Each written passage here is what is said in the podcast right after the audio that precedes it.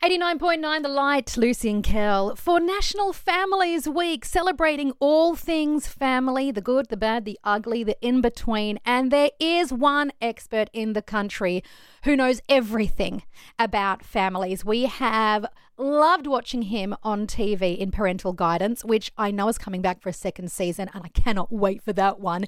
He's just released a new book called The Parenting Revolution. We all love him in this country. Dr. Justin Coulson. Hello, Justin. It's nice to feel all this love. Thanks so much. Lucy. It's great to be with you guys, especially on a, a week where we're celebrating families. Yes. Justin, just before we get into the real stuff, I'd just love to know, based on all of your success and everything that you do for the community when it comes to learning how to be a better parent, dinner parties must be very exciting for you these days, Justin. They must start off with, hey, Justin, while I've got you here. When I'm meeting people that don't know me, it's always a little bit awkward uh, because I don't want people to feel like I'm going to judge them for their parenting. Uh, we get so caught up in, am I a good parent? Hey, I did this the other night with my kids. Did I get it right or did I get it wrong? And the one thing that I always let parents know is that gee, I make a lot of mistakes. like, there's no such thing as parenting perfection. Even the guy that's written the book, even the guy that's on the TV show, probably got cranky at the kids just yesterday, to be honest. Like, you know, it's just, it's hard to be a parent. And we get mm. so caught up in, am I doing it right? Because we want so very much, like you said, Lucy, we want so very much to be good parents. Mm. Oh, my goodness. And, and here's the thing I don't even know if there is such a thing. I don't know if you can judge. If you're trying to judge yourself as a parent, we usually judge it on the wrong stuff. Mm. Like we look at how compliant our child is, yeah. how, how well our child is behaving, whether they're doing well at school, and we kind of use that as the benchmark of whether we're doing okay as a parent. But here's the thing like, if your child is really compliant at age six, mm. then at age nine, they kind of hit this bump in the road, and all of a sudden everything becomes a fight and a challenge. Does that mean that you've stopped being a good parent? Mm. Or what if you've got a kid who's on the spectrum or who has been given an ADHD diagnosis? Like, we know that those kids tend to be a little more oppositional. Does that mean that you're a bad parent? Mm. Like, this whole idea of being a good parent, in some ways, it's an absolute mess. We've got to stop asking that question and then looking at the way our kids are turning out as the deciding factor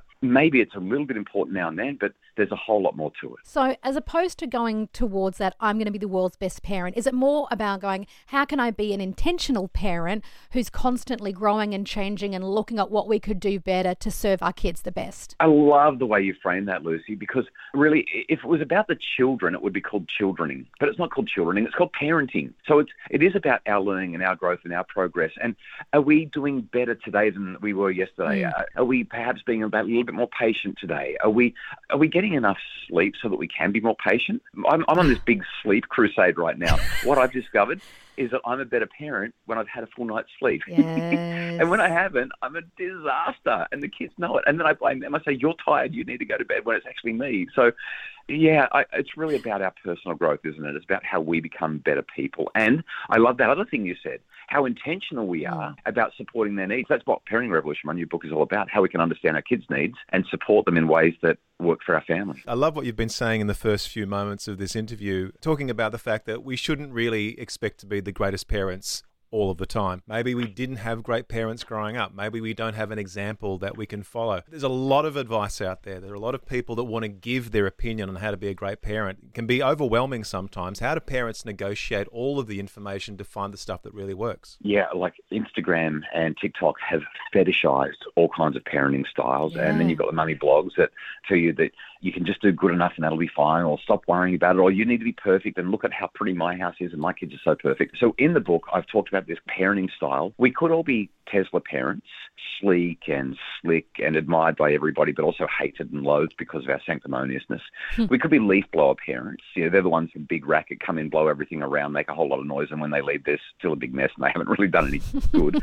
we, we could be iPhone 6 parents, a little bit older, a little bit slow on the uptake and slightly cracked, but probably more reliable than the new versions.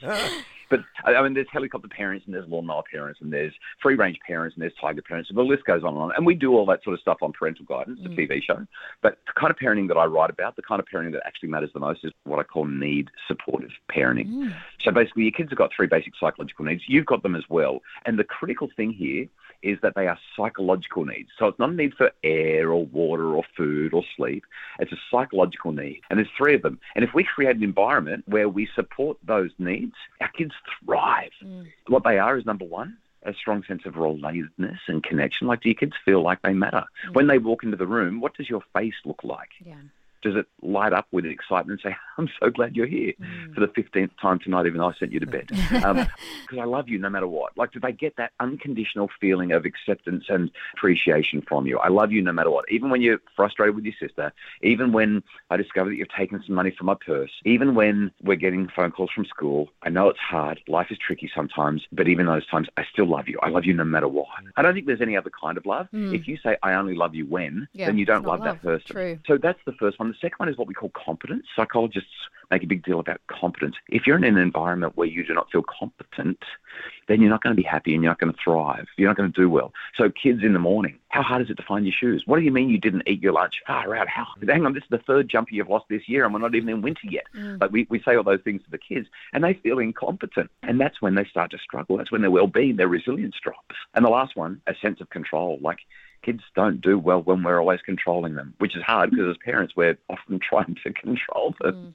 And so, as a mum or a dad, if we can help our kids to feel safe, give them a sense of control over their lives, and help them to figure things out for themselves, they feel confident, they feel connected, and they feel in control mm. and they're much more likely to thrive. I love all that. I'm just like scribbling all of that down. That is so brilliant. Oh, Justin, we just love you. That is just so helpful and so handy, especially for National Families Week. Can't wait for parental guidance to come back. I'm a terror when that show is on because I just listen to everything you say and then I'm always going to friends going, well, Dr. Justin says this and Dr. Justin says that. And, and, and you become like my little guru whilst that's on. We can't wait for that. And your new book is just absolutely brilliant thank you for continuing to teach us all and educate us all on how to be one of the best versions of ourselves as parents. It's not an easy job, but it is the most rewarding job. And we're all in the same boat, just struggling along. So thank you so much, Justin.